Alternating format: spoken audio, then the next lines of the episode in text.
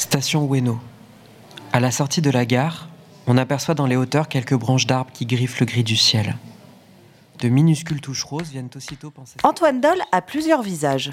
Romancier pour ados d'une part, avec des histoires âpres percutantes qui scannent les angoisses de sa génération. Auteur de bande dessinée de l'autre, dont la plus célèbre, Mortel Adèle, compte déjà près de 2 millions de lecteurs. Il est aussi, pêle-mêle, auteur d'albums, de mangas, de petits romans pour apprendre à lire et même, à ses heures perdues, collectionneur de figurines nendoroïdes dont il photographie les aventures sur son compte Instagram. Bienvenue dans Histoire de jeunesse, le podcast des écrivains jeunesse. Chaque mois, un auteur nous reçoit chez lui pour nous raconter sa propre histoire, celle qui l'a fait devenir écrivain. Douceur et cruauté, tels sont les deux pôles entre lesquels naviguent les livres d'Antoine Doll. Naissance des cœurs de pierre, Le monstre du placard existe et je vais vous le prouver, L'instant de la fracture ou encore Les mille vies de Monsieur Poulpe. Dans un salon de thé japonais du quartier Sainte-Anne à Paris, il part à la recherche de ses émotions devenues créations.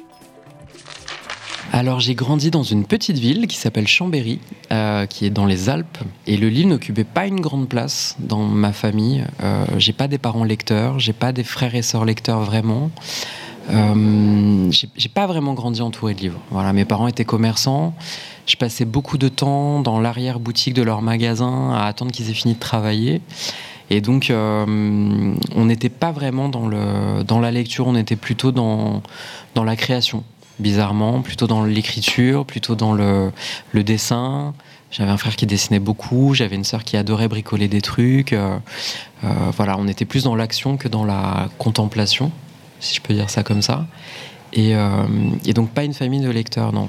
Mais la littérature n'était pas vraiment une porte d'entrée à la lecture dans mon enfance. Les émotions artistiques, elles étaient musicales beaucoup. Euh, j'ai vraiment des souvenirs de moi et de ma sœur sur le lit, euh, des parents à sauter sur le lit en écoutant. Euh. Mon père était très branché comédie musicale, donc du coup on écoutait West Side Story à la maison et, on refaisait toutes les scènes avec ma sœur. Et donc c'était vraiment euh, des émotions qui étaient du domaine de voilà comment on reçoit l'émotion et comment on arrive à la restituer, à la recréer.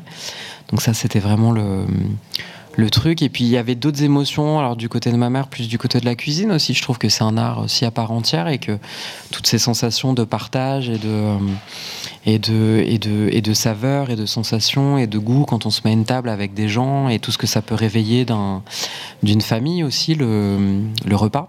Euh, donc ça, ça a été vraiment mes, mes premiers souvenirs de, de création. Bah, dans l'arrière-boutique du, magasin de mes parents, il n'y avait pas grand-chose à faire. Et donc c'est vrai que j'ai passé beaucoup de temps dans cette arrière-boutique, puisque j'étais le plus petit de ma fratrie. Donc mon frère allait jouer dehors avec ses copains, ma sœur allait jouer dehors avec les siens. Et c'est vrai que du coup, moi j'étais souvent gardé par euh, ma mère en fait. Et donc dans cette arrière-boutique, une fois que j'avais fini de faire mes devoirs, il n'y avait pas énormément d'activités. Et donc j'avais par contre des paquets de feuilles. Et donc j'écrivais des petites histoires en fait j'écrivais des petites histoires. Moi, ce qui m'intéressait, c'était pas.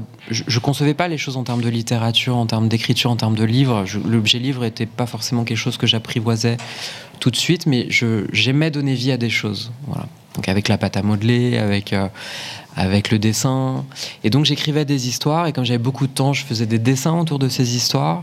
Et comme j'avais vraiment beaucoup de temps, je prenais du scotch, je collais ces pages entre elles et je fabriquais des tout petits livres. Et donc je devais avoir euh, 5, 6, 7 ans, pas plus. Et euh, quand mes parents avaient fini de travailler, je leur donnais ces petits livres et je voyais le visage de ma mère qui, voilà, c'était sûrement très nul et, et pas du tout euh, des trucs euh, de qualité, mais je la voyais qui souriait, qui était, qui était dans l'émotion quand elle voyait ces livres-là. Et tout de suite, j'ai compris que le livre était vraiment cet objet magique-là, c'est-à-dire un objet qui provoque des choses un objet qui provoque des émotions, un objet qui va d'un coup euh, ouvrir d'autres portes euh, du quotidien. Et, j'ai su très vite que je voulais faire euh, ça comme métier. Alors, pas écrivain forcément, pas illustrateur forcément. Je savais que je voulais faire des livres. Après, est-ce que j'allais devenir éditeur? Est-ce que j'allais devenir auteur? Est-ce que j'allais devenir imprimeur? Est-ce que j'allais devenir... À ce moment-là, toutes ces questions, elles n'existaient pas, mais je savais que je voulais manipuler cette magie-là, d'une façon ou d'une autre.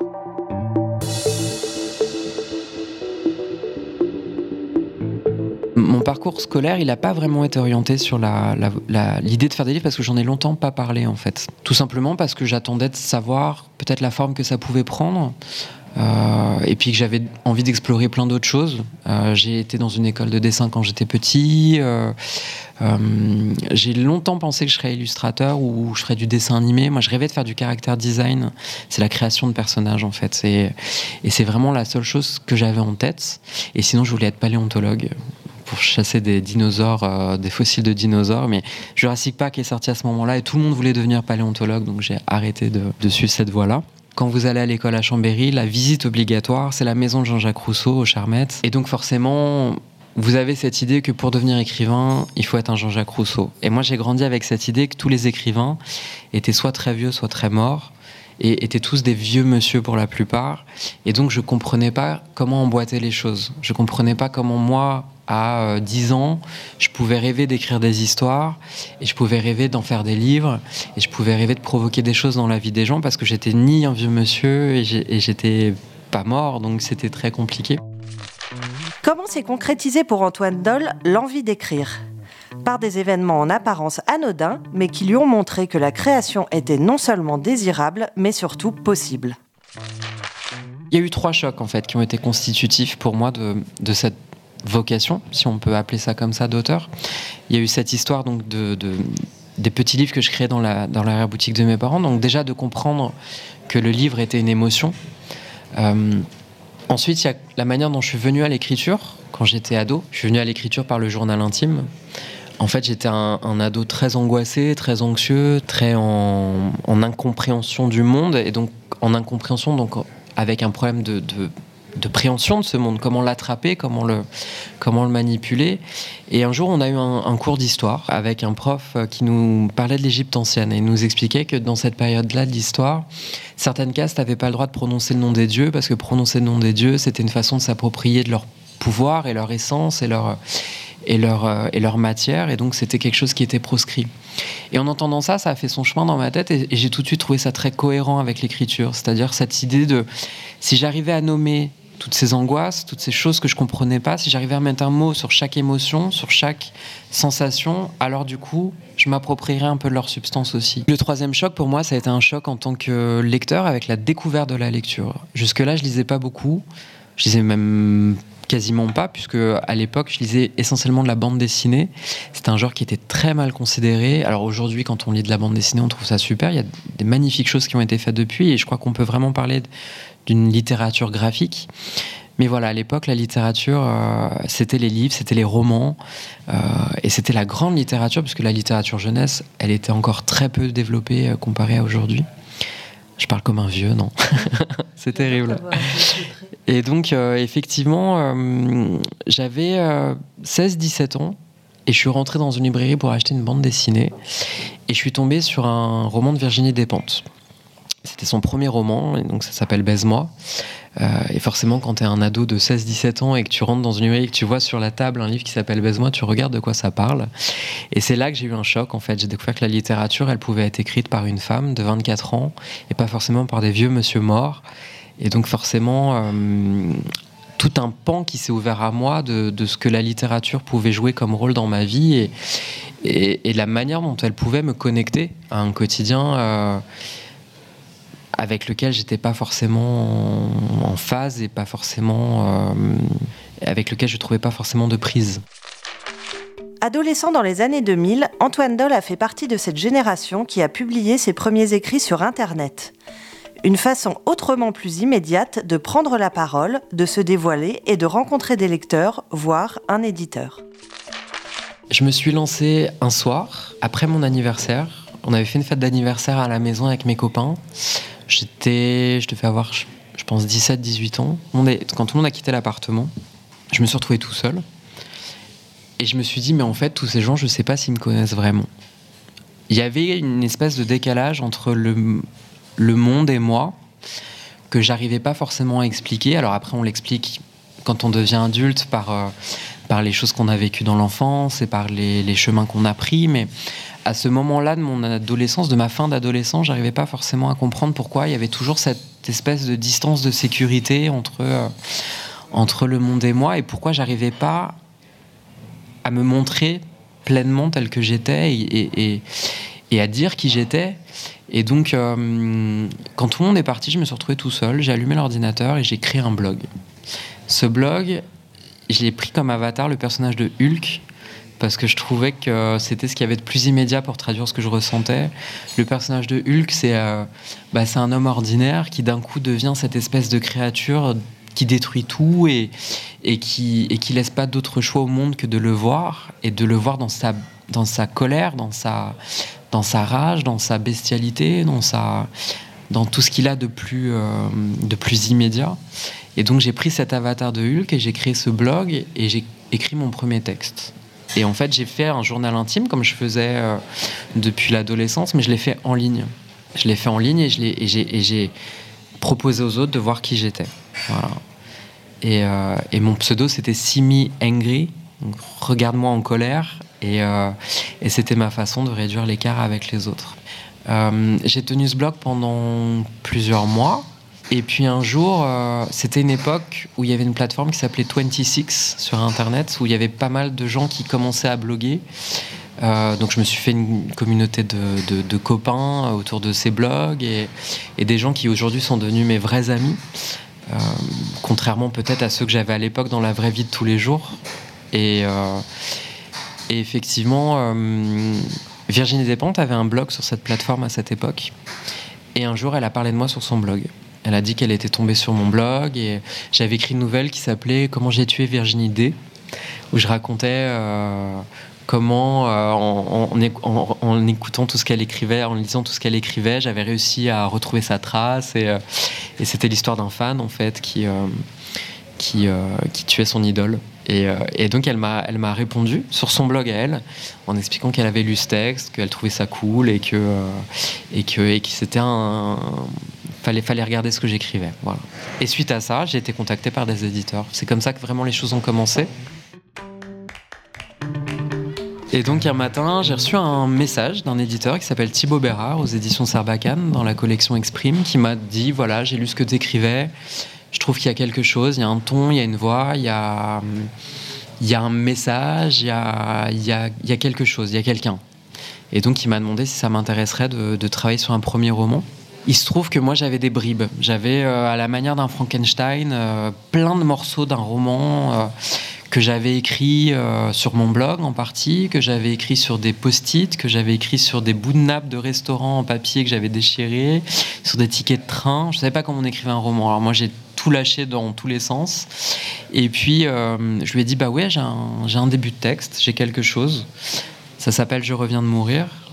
c'est mon premier roman. Et il m'a dit bah montre-moi. Et donc je lui ai montré ce truc qui était très brut, très décousu, très, euh, très, euh, très déconstruit.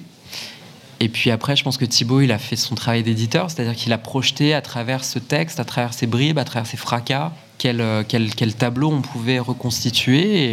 Et, effectivement, il m'a dit, bah écoute, je l'ai fait lire à la maison d'édition. Voilà le post-it que, que la directrice de la maison d'édition a, a, collé sur ton manuscrit. C'était trois oui. C'était oui, oui, oui. Et donc euh, il m'a dit bah banco, si t'es partant, euh, on est partant.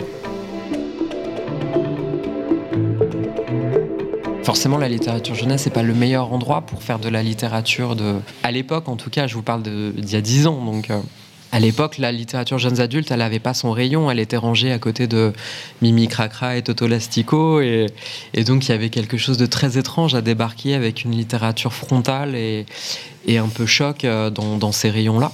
Et c'était le pari de la collection Exprime à l'époque de proposer une littérature plus urbaine, plus, plus verbale, plus contemporaine. Et donc je me suis lancé dans cette aventure d'une façon très, euh, très naïve, très innocente, en voulant faire le récit le plus juste et le plus sincère possible, sans prendre de précautions, sans prudence. Voilà, j'ai écrit cette histoire, on l'a travaillé avec Thibaut. À aucun moment on a eu de doute sur la nécessité de la publier. Et puis elle est sortie. Et là, il y a une levée de bouclier euh, de ce qu'on appelle les prescripteurs. Euh, je me souviens d'un article de 4 pages dans le magazine Citrouille, qui est un magazine vraiment de professionnels, euh, qui me présentait comme un être misogyne, qui cautionnait la violence faite aux femmes. Et, c'était juste tellement pas moi, et j'ai pas compris qu'en fait on, on me comprenne pas à ce point, euh, qu'on me contacte pas. Parce qu'en fait, on a écrit ces articles sans m'appeler, sans me demander mais qui êtes-vous? Que voulez-vous raconter? Quelle est l'histoire derrière tout ça? L'histoire derrière tout ça, c'était ma souffrance à moi, c'était de c'était de pas comprendre. Euh, je reviens de mourir, c'est l'histoire d'une c'est quoi? C'est l'histoire d'une jeune fille qui, qui va rencontrer un garçon et ce garçon va lui demander de se prostituer. Et elle, elle se dit, si j'accepte ça, il n'y a plus rien qui pourra se mettre en travers de moi et de cet amour, en fait. Et donc, la question, elle est, est-ce que c'est nous qui décidons jusqu'où on est prêt à aller pour se sentir aimé, au point de se détruire et au point de se démolir, ou est-ce que c'est à l'autre qu'on donne ce pouvoir-là Et est-ce que c'est l'autre qui, à un moment donné, nous dit stop quand nous, on n'en est pas capable et il y avait toute cette confusion-là dans ma tête à moi, dans mes interrogations à moi, dans mon parcours à moi. Et j'ai juste eu envie de le restituer euh, dans ce roman. Et je crois que, euh, que oui, ça a été, ça a été compris d'une manière étrange. Alors après, une polémique sur un premier roman, c'est à la fois horrible à vivre parce euh, parce qu'on n'est pas préparé à ça et parce qu'on parce que ça conditionne beaucoup de choses de la suite, mais c'est aussi bénéfique parce que quelque part, c'est un coup de projecteur qu'on met aussi sur votre texte. mon texte, il a été euh, boycotté par des réseaux de libraires, il a été censuré par certaines euh, librairies. Et étrangement, ça n'a pas empêché les lecteurs euh, d'aller à sa découverte pour comprendre, pour, pour découvrir. Moi, je suis assez partisan de dire que la littérature jeunesse, elle n'est pas là pour apprendre la vie, elle est là pour pour être ce qu'elle est, c'est-à-dire un moment d'intensité, un moment de, un moment d'existence, et que les gens ils y rentrent, ils en ressortent, et c'est pas du documentaire, c'est pas du, on ne demande pas un livre jeunesse, un roman jeunesse d'être exhaustif et de et d'être un manuel.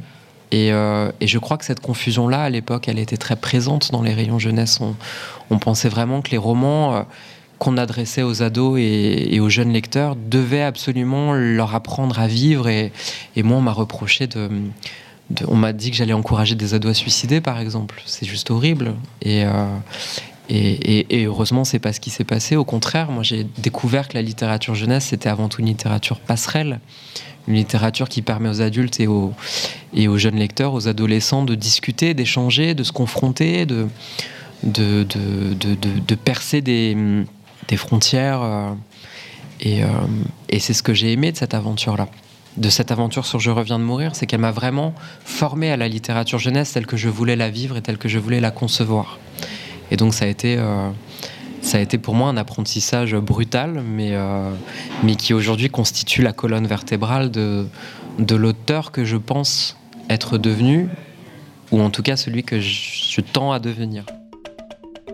Après, je reviens de mourir, j'ai continué sur une écriture frontale avec plusieurs romans où j'étais vraiment dans cette notion de, hum, de colère, mais je pense que c'est normal. Les premiers romans, ils, reflètent aussi à un moment donné de quelque chose qu'on a contenu pendant longtemps et qui a besoin de se de jaillir. Voilà, c'est un peu. Là récemment, je parlais avec une, une éditrice euh, en littérature générale pour un projet de roman adulte et qui me disait est-ce que c'est avec ce roman-là que tu as envie d'arriver au monde? Et je crois que c'est vraiment ce rapport-là qu'on entretient avec les premiers romans, euh, et notamment sur la question qui a suivi Je reviens de mourir, parce que moi, après les critiques que j'avais eues, c'est vraiment posé cette question de pas est-ce que j'ai envie de continuer d'écrire, mais est-ce que j'ai envie de continuer de publier. Et, euh, c'est un, journaliste qui suivait mon travail, euh, qui le suit toujours aujourd'hui, et, et, qui m'a dit Ta gueule, écrit. Et c'est une phrase enfin qui moi m'a vachement servi parce que mon rôle c'est d'être écrivain. Mon rôle c'est pas de c'est pas de me soucier de plaire aux autres et c'est pas de me soucier de des succès ou des ou des échecs ou des tout ça c'est des choses qui font partie de tous les parcours. Mon rôle à moi c'est d'écrire et c'est d'être au plus juste de ce que j'ai besoin envie ce qui m'est nécessaire de raconter. Voilà. Et donc effectivement euh, il y a eu des romans qui ont suivi qui étaient toujours dans cette notion de d'aller contre le monde, contre le monde au sens d'un choc. Et, il m'a fallu du temps pour, euh, et un changement d'éditeur pour, euh, pour, pour, pour, changer de démarche. Euh, j'ai fait quatre romans aux éditions Sarbacane. Donc il y a eu Je reviens de mourir, il y a eu Laisse brûler, il y a eu Cassandre. Rien que la sonorité Cassandre, il y a quelque chose qui est dit pour moi de cette, de cette filiation. Et puis après, il y a eu un désir d'aller vers autre chose quand j'ai approché de la trentaine, où il y a des enfants qui sont nés autour de moi. J'ai eu mes neveux et nièces qui sont nés. et d'un coup, de comprendre qu'on ne peut pas être en colère contre tout et que la colère n'est pas une réponse utile à tout. Euh, et donc j'ai commencé à ouvrir le spectre différemment, à essayer de faire rentrer autre chose dans, dans ma littérature et dans ma création au sens plus large.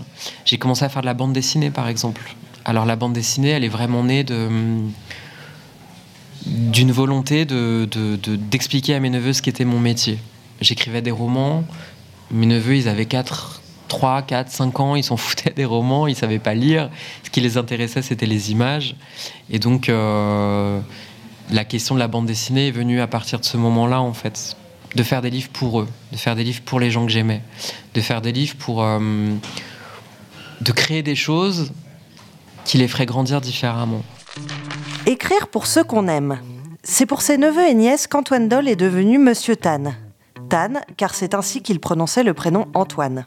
Et c'est sous ce pseudonyme Rieur qu'il a créé le personnage de Mortel Adèle, l'un des plus grands succès de la BD jeunesse actuelle. J'avais à ce moment-là un projet de roman chez Bayard Édition. Euh, qui a jamais vu le jour. Et j'avais écrit à mon éditrice de l'époque un mail avec un, petit dessin de Mortel Adèle, qui est un personnage que j'avais créé quand j'avais 14 ans, mais que j'avais jamais pensé à faire vivre, parce que c'était, enfin, c'était mes dessins d'enfant. Moi, je pensais que ça intéresserait personne, en fait. Euh, je pensais que euh, c'était un personnage qui vivrait uniquement dans un cercle familial à tout jamais. Euh, je la dessinais sur les cartes postales, je la dessinais sur les cartes d'anniversaire, je la dessinais pour mes copains et les copines quand j'avais un truc à leur dire, mais, mais, mais ça n'avait pas vocation à sortir de ce cercle-là. Et un jour, j'ai écrit à cette éditrice et j'avais dessiné une petite mortelle Adèle pour la remercier d'un truc. Elle, disait une bêtise et, et, elle n'avait pas le temps de lire le mail, alors elle l'a imprimé, elle l'a posé sur le coin de son bureau.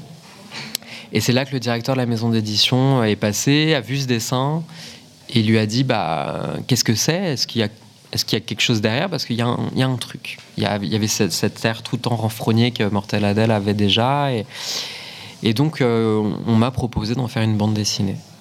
Et c'était quelque chose qui était du domaine du cadeau, parce que euh, la démarche de mon côté n'était pas aussi euh, affirmée, en tout cas à ce moment-là. J'y pensais, mais c'était pas. Je pensais pas que ça viendrait par Mortel Adèle en fait. Et puis, euh, on a commencé à travailler sur ce, sur ce projet. Euh, donc, j'ai confié mes croquis de l'époque à une amie illustratrice, Miss Prickly, et on nous a signé euh, sur trois planches, uniquement trois planches, en nous proposant de faire quatre tomes en un an ce qui est complètement fou. Et ce qui m'a quelque part libéré aussi de, cette idée que j'étais forcément un auteur, euh, un auteur du choc. Et j'ai découvert qu'avec Mortal Adèle, je pouvais provoquer des émotions encore différemment, par le rire, par, sans forcément se départir d'une certaine noirceur, parce que Mortal Adèle, ça reste un personnage un peu torturé, mais qui arrive à provoquer des émotions par un autre chemin. Et ça a nourri quelque chose de ma littérature.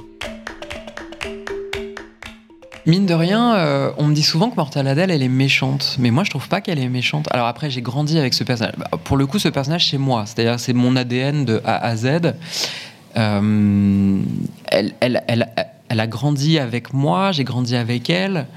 Euh, moi, je trouve qu'elle est courageuse. Je trouve que c'est courageux quand on est un enfant de désobéir. Alors, on va me dire que c'est la chose la plus facile à faire pour un enfant, mais je trouve que c'est compliqué de, de s'élever contre les adultes de dire non, de refuser la norme, de refuser euh, des choses qui sont tracées, de, euh, de s'opposer au groupe. Euh, et je trouve qu'il faut beaucoup de courage pour faire ça. Je crois que les plus gros changements de notre époque, de notre monde, de notre civilisation, de l'humanité sont arrivés parce que des gens ont désobéi, et parce que des gens se sont élevés, et parce que des gens ont dit non. et je crois qu'il faut, mine de rien, même s'il faut de la colère pour faire ça, il faut aussi beaucoup d'amour pour le monde, pour vouloir à ce point le changer, pour vouloir à ce point le transformer. Et je crois que la tendresse chez Adèle, elle est déjà là. C'est juste qu'elle est, elle n'est pas forcément euh, la partie immergée de l'iceberg. Mais pour moi, c'est euh, c'est tout ça, Mortel Adèle. C'est aussi pour ça que c'est un personnage que j'aime profondément et que j'ai envie de défendre et que et que je défendrai toujours euh, des gens qui disent qu'elle euh, est juste méchante et que si elle s'en foutait de tout le monde et si elle détestait vraiment ses parents et si elle détestait vraiment son chat et si elle serait pas dans cette démarche de constamment susciter l'attention chez eux et, et d'attirer leur, leur présence et, et, de leur consacrer à ce point tant d'énergie. Donc euh, on a distillé dans Mortel Adèle euh, beaucoup de beaucoup d'indices de ça. Euh, il y a ce tome 4 qui s'appelle J'aime pas l'amour où elle rencontre, elle a le coup de foot pour pour Ludovic et où d'un coup, alors c'est périlleux parce que je voulais pas forcément qu'elle soit positionnée par rapport à un amoureux parce que je trouve ça horrible qu'on positionne toujours les héroïnes filles par rapport à un amoureux, etc. Mais je trouvais intéressant qu'elle ait cette espèce de kryptonite à un moment donné, un peu comme Superman de, de, de, ce sentiment qui la rend complètement chose parce qu'elle ne sait pas comment le manier, parce que c'est étranger complètement à son fonctionnement. Et, et puis après, il y a dans le tome 7, quand elle part en colonie de vacances sans son chat et que finalement elle se rend compte qu'il lui manque, donc elle le fabrique en, anglaise, elle, le, elle, elle, elle customise tous les animaux de la forêt pour qu'ils ressemblent à son chat. Et, et donc forcément, ces, ces bribes, elles, sont, elles sont un peu partout dans la BD. C'est vraiment un personnage... Euh, au sens euh, global, je crois que chaque tome est une facette et une exploration. Quand on est ado, et, moi jusqu'à 30 ans, donc j'étais un ado longtemps, j'ai cru que la fragilité, la vulnérabilité, tout ce qui nous rend euh, accessible et fragile aux yeux des autres, euh, était ce qui pouvait nous faire le plus de mal. Et finalement, l'idée c'est de dire, bah non, au contraire, c'est cette fragilité-là, c'est cette vulnérabilité-là qui va te permettre de de vivre les vraies choses de la vie, qui va te permettre de tomber amoureux, qui va te permettre de, de rencontrer les gens qui feront vraiment partie de ta vie euh, longtemps, euh, qui va te permettre de devenir qui tu dois devenir et d'accomplir ce que tu dois accomplir. Et donc, euh, c'est là que j'ai vraiment compris que cette, cette douceur pouvait devenir un moteur. Et c'est là que tout s'est mis en place dans mon écriture, où j'ai commencé à écrire pour les plus petits, où j'ai commencé à écrire pour pour, pour des lecteurs de 3 ans, de 4 ans, de 6 ans, euh, et pour des plus grands, et, finalement me rendre compte que, que la douceur est un, une matière beaucoup plus malléable que je le pensais, et surtout beaucoup plus riche que la colère. Les livres ne naissent pas forcément des rayonnages bien rangés des bibliothèques.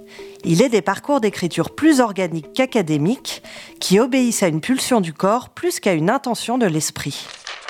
Mon rapport à l'écriture, il a beaucoup évolué. J'étais dans une écriture qui était très frénétique par le passé, où, comme quand j'ai travaillé sur Je reviens de mourir, j'écrivais sur tout, en fait. Tout était support à l'écriture. L'écriture, elle était un peu comme les Kids United, on écrit sur les murs, tu vois.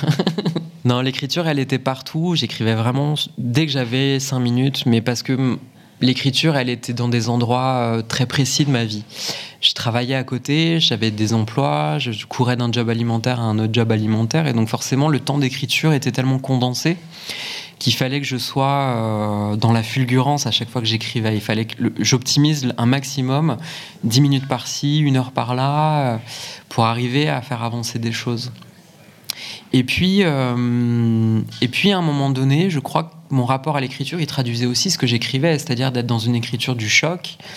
Et ce choc-là, euh, je me l'imposais aussi dans, dans, l'acte d'écriture. C'est-à-dire que je me réveillais la nuit, j'avais un carnet à côté de moi. C'était vraiment le cliché de l'écrivain euh, un peu obsédé par sa création. Et, et puis est venue après une sorte de peut-être de confort dans l'écriture, parce que si peut-être avec le temps on développe des, des réflexes, des rituels, des, et puis des, l'exploration qu'on fait à travers la littérature, elle évolue aussi. Donc forcément, euh, euh, aujourd'hui, j'écris euh, chez moi, dans le calme, dans le silence. J'ai un casque anti-bruit parce que, parce que le moindre bruit me fait sortir de ce que j'écris et que j'ai besoin d'incarner les choses d'une façon pleine et entière et que du coup, j'écris plus dans les cafés, j'écris plus dans les trains, ce que je faisais beaucoup avant. Non, maintenant j'ai besoin de j'ai besoin de, solitude, de beaucoup de solitude. Et donc effectivement, c'est très euh, contradictoire avec la vie que j'ai aujourd'hui, qui est entièrement dédiée à l'écriture depuis 5 ans. j'ai tendance à dire que Mortel Adèle est une bourse d'écriture incroyable parce que euh, vivre de Mortel Adèle aujourd'hui me permet de travailler sur des projets peut-être plus intimistes, peut-être plus difficiles, peut-être plus compliqués. Euh, et que du coup, cette effervescence qu'il y a autour de cette série euh, est parfois schizophrénique avec la solitude dont j'ai besoin en parallèle pour, euh, pour me connecter aux choses et pour produire des choses et pour, euh, et pour prendre du plaisir dans ce que je fais. Donc il y a, y y a, oui, il y, a, ces deux entités, il y a Monsieur Tan et Antoine Doll, qui sont, qui sont la même personne, hein, ça n'a jamais été un secret, mais qui sont vraiment quelque part toujours un peu à se tirer le, le temps l'un vers l'autre et le et l'énergie voilà, qui m'entoure, qui est toujours un petit peu, euh, un petit peu étrange. Je pense que ce qu'il y a de plus difficile dans l'écriture, c'est la confrontation aux autres, mais pas au lecteur, la confrontation, enfin si un peu au lecteur, mais la confrontation à tout ce qu'il y a autour de l'écriture. C'est-à-dire ces gens qui d'un coup vont, prendre une matière qui est très organique, très, euh, très personnel, très intime, et vont l'enfermer dans un livre euh, sur lequel il va y avoir un code barre, sur lequel il va y avoir... Moi, j'ai le souvenir de la première fois que j'ai publié mon roman, Je reviens de mourir, d'être allé dans une librairie pour le voir en vrai, et d'un coup de, le voir sur une table, une pile de, mon livre, sur lequel j'ai travaillé pendant deux ans, et de comprendre que je pouvais plus repartir avec ce livre. Si je voulais repartir avec mon livre, il fallait que je l'achète. Et pour moi, ça a été un, un truc extrêmement étrange, que j'ai mis beaucoup de temps et de livres à, appréhender, c'est cette notion que une fois que c'est sorti de toi, ça ne t'appartient plus, et que finalement les, critiques que tu as, les compliments que tu as, les retours que tu as, c'est agréable, c'est chouette, c'est important, mais ce n'est plus de toi dont on parlait, ce n'est plus de ton livre, c'est du livre que, que, ton texte est devenu dans la vie des autres. Et c'est quelque chose d'extrêmement... Euh, étrange à appréhender. Des fois, il y a des gens, ils parlent de mon livre et je me dis, mais j'ai pas l'impression d'avoir écrit ce dont ils parlent. Je ressens pas ce, dont ils me parlent, en bien ou en mal. Hein. Euh, des fois, on me dit, ah, votre livre, il m'a touché parce que. Et je suis très gênée parce que j'ai envie de dire, mais oh, c'est pas du tout ce que j'ai écrit. Et à la fois, c'est merveilleux parce que ce livre, il, il, se réinvente à chaque lecteur, en fait. Donc, c'est quelque chose de très étrange. Voilà. C'est quelque chose avec lequel j'ai toujours un peu de difficulté. Et puis, qui explique aussi pourquoi dans les rapports avec son éditeur c'est toujours un peu compliqué parce que, euh, parce que des fois on est sur des langages différents.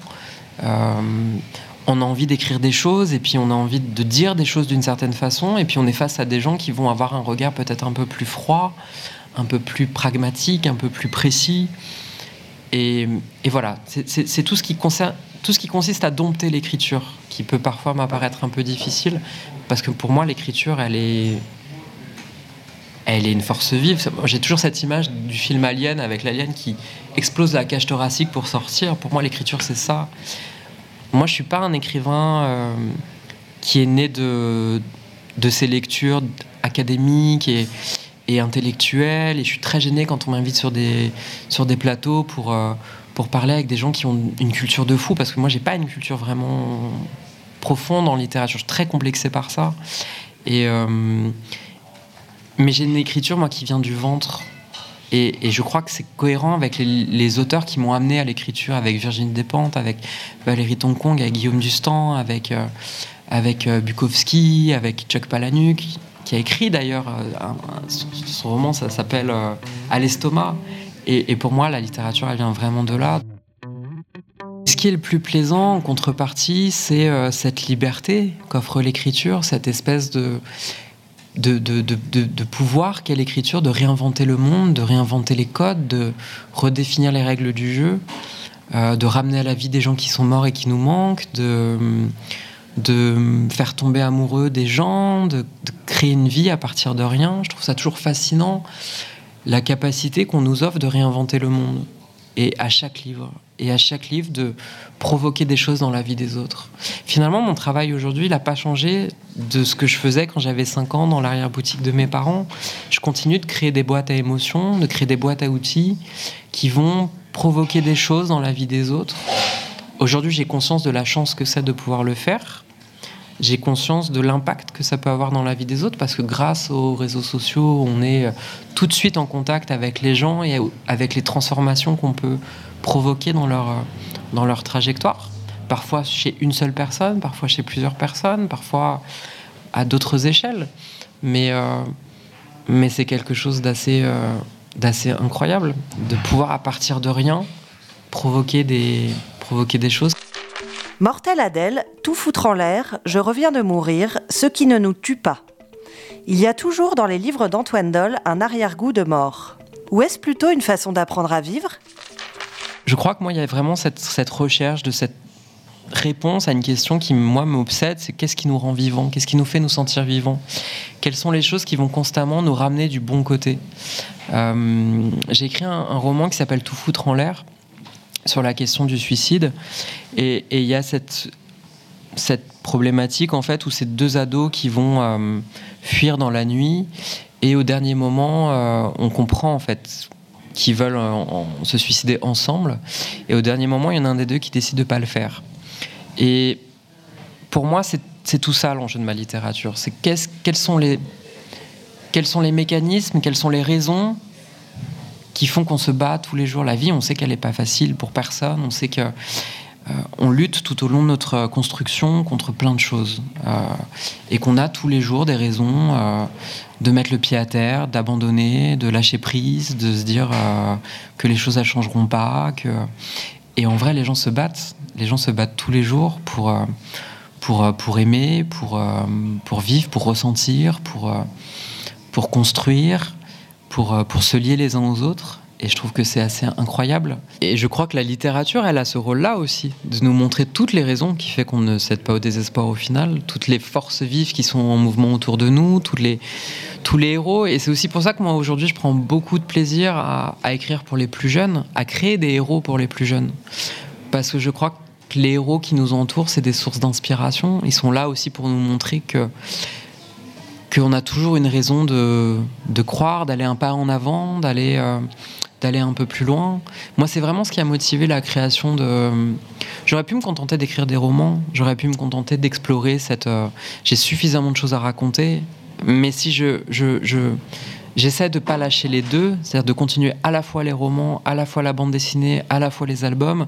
C'est pas parce que j'ai pas envie de dormir la nuit et c'est pas parce que j'ai euh, c'est pas parce que j'ai plein d'idées à la minute, c'est surtout parce que j'ai la chance de pouvoir le faire et de la chance de pouvoir être entendu par un public et de créer pour eux des héros alors par exemple pour prendre l'exemple de Mortel Adèle, mais qui montre aux jeunes filles qu'elles peuvent devenir ce qu'elles ont envie de devenir. Et mine de rien, c'est quand même important aujourd'hui de rappeler aux jeunes filles qu'elles ne sont pas euh, limitées à, à certaines euh, frontières qu'on a tracées pour elles et que au contraire le champ des possibles est hyper vaste. Et puis montrer aux garçons qu'on peut avoir des filles comme héroïnes, c'est hyper important. Et, et, je crois que c'est ces choses-là qui contribuent peut-être à, à des fois nous faire euh, penser un peu plus loin, un peu plus grand, un peu plus, euh, un peu plus librement, et qui font que le monde nous apparaît aussi plus tolérable, plus acceptable, parce qu'on a conscience qu'on peut changer ce monde du coup. Lutter pour survivre, communier avec la mort pour mieux célébrer la vie, quel pays plus que le Japon incarne cette philosophie? Les livres d'Antoine Doll, en particulier les plus récents, sont hantés par la rencontre avec ce pays lointain. Moi, j'ai voyagé très tard dans ma vie. Euh, déjà parce que je viens pas d'une famille où on est très nomade. Euh, ma famille, ils habitent à Chambéry. Ils, sont tous restés. Il y a personne qui en est parti à part moi. Euh, et mon premier avion, je l'ai pris, j'avais 28 ans. Et, et, ça avait beaucoup de valeur pour moi parce que c'était la première fois que j'avais les moyens de me payer un voyage. Euh, et de découvrir autre chose et de découvrir d'autres cultures. Je suis parti aux États-Unis. Alors, c'était pas une culture totalement euh, euh, étrangère, mais en tout cas, c'était une démesure et une, une façon d'être et de communiquer qui était complètement différente. Et, et j'ai tout de suite voulu envisager le voyage comme une rencontre. Et, à chaque fois que je voyage et à chaque fois que je veux partir à la rencontre d'un pays, je visualise une personne. Et je me dis, voilà, qu'est-ce que cette personne a à me raconter? Qu'est-ce que cette personne a à me montrer de sa façon de vivre, d'être, de penser? Et c'est vrai que le Japon, euh, il y a eu cette notion tout de suite d'un pays que j'ai trouvé fascinante parce que j'ai trouvé vraiment une résonance avec qui j'étais. C'est-à-dire, le Japon, c'est un pays tous les jours qui est parcouru par des tremblements de terre qu'on sent ou qu'on sent pas, peu importe, il y, a différentes échelles, mais tous les jours, il y a des tremblements de terre. Il y a des typhons plusieurs fois dans l'année euh, qui ravagent des villes, des villages, euh, des zones, euh, etc. C'est le seul pays qui a été touché deux fois par la bombe atomique de l'histoire de l'humanité. c'est un pays qui est parcouru par des drames, par des catastrophes, par des et qui se reconstruit. Et ce que je trouve assez incroyable, c'est que c'est l'histoire de ma vie presque. C'est que moi, comme plein d'autres personnes, j'ai la sensation d'être parcouru par des tremblements de terre, d'avoir été parcouru par des typhons, d'avoir euh, vécu des bombes atomiques euh, à des moments de mon existence. Et ce que ce pays m'a montré, c'est qu'on était toujours capable de reconstruire, de se relever, d'avancer, je trouve qu'ils le font toujours d'une manière très digne. Et alors après, bien sûr, il y a des choses qui sont contestables dans la dans la société japonaise. On n'est pas là pour euh, encenser euh, tous les aspects euh, magnifiques du Japon. Il y a des choses qui sont terribles, notamment sur la parole des femmes. On l'a vu avec la libération du mouvement MeToo qui là-bas été complètement étouffé et, et plein d'autres phénomènes. Mais il y a aussi cet aspect-là que je trouve, en tout cas, qui moi m'apprend des choses de la vie et m'a fait grandir d'une certaine façon. Il y a aussi cette ambiance très feutrée au Japon où d'un coup, euh, euh, moi qui viens d'une culture où on parle fort, où on donne son avis sur tout, où on gueule dès qu'on en a envie, ou où, dès que quelque chose va pas, on descend dans la rue, et, et d'un coup on arrive dans un pays où où les gens gardent les choses pour eux, intériorisent les choses, mènent leur combat différemment, d'une manière peut-être un peu plus un peu moins, je ne sais pas comment le formuler, mais en tout cas d'une façon différente. Et, je trouve qu'il y a quelque chose de très reposant aussi euh, quand on est dans cette culture du bruit, euh, d'être d'un coup dans cette euh, dans ce rapport à soi et à la contemplation et à, à dire attends, observe le monde autour de toi. C'est aussi une façon d'interagir avec lui. J'ai ressenti ça notamment pendant les célébrations d'Anami que j'évoque dans Ueno Park, où en fait, euh, moi je parle pas japonais. Donc quand je vais au Japon, euh, c'est très compliqué parce que j'y suis allé deux fois, j'y retourne une troisième fois dans quelques mois. Je suis incapable de déchiffrer une canette. C'est-à-dire que je rentre dans un supermarché le matin, je veux m'acheter une canette de café. Euh, bah, plus d'une fois, je me suis retrouvé à boire de l'alcool parce qu'en fait, euh, je savais pas déchiffrer le truc, quoi. Donc, euh, c'est compliqué. Bien sûr, on apprend du vocabulaire de base pour dire bonjour, pour être poli, pour dire pardon, excusez-moi. Et pendant les célébrations d'Anami, donc moi, je les ai vécues à Kyoto et à Ueno Park à Tokyo. on est sous les cerisiers au moment où les fleurs commencent à éclore. Et je parle pas le japonais, je parle pas la langue de tous ces gens, mais je sais qu'à ce moment précis, quand on lève la tête et qu'on regarde ce spectacle, je sais, je suis certain, j'ai l'intime conviction qu'on ressent la même chose. Et c'est quand même quelque chose d'incroyable euh, de se rendre compte à quel point finalement l'humain se rejoint à plein d'endroits de, de, l'âme et de la sensation et de l'émotion. Station Ueno. À la sortie de la gare, on aperçoit dans les hauteurs quelques branches d'arbres qui griffent le gris du ciel. De minuscules touches roses viennent aussitôt penser ces plaies qui déchirent les nuages. Des pétales, comme des points de suture sur la grisaille. C'est ce que je suis venu chercher, aux premières heures du jour. D'ici, je peux entendre les battements de cœur de la ville, l'énergie qui l'anime et tout ce qui la rend vivante. Ce septième épisode d'Histoire de jeunesse vous était présenté par Bayard. Merci de l'avoir écouté, merci de le partager si vous l'avez aimé. Rendez-vous le mois prochain dans l'atelier de Timothée de Fontbelle.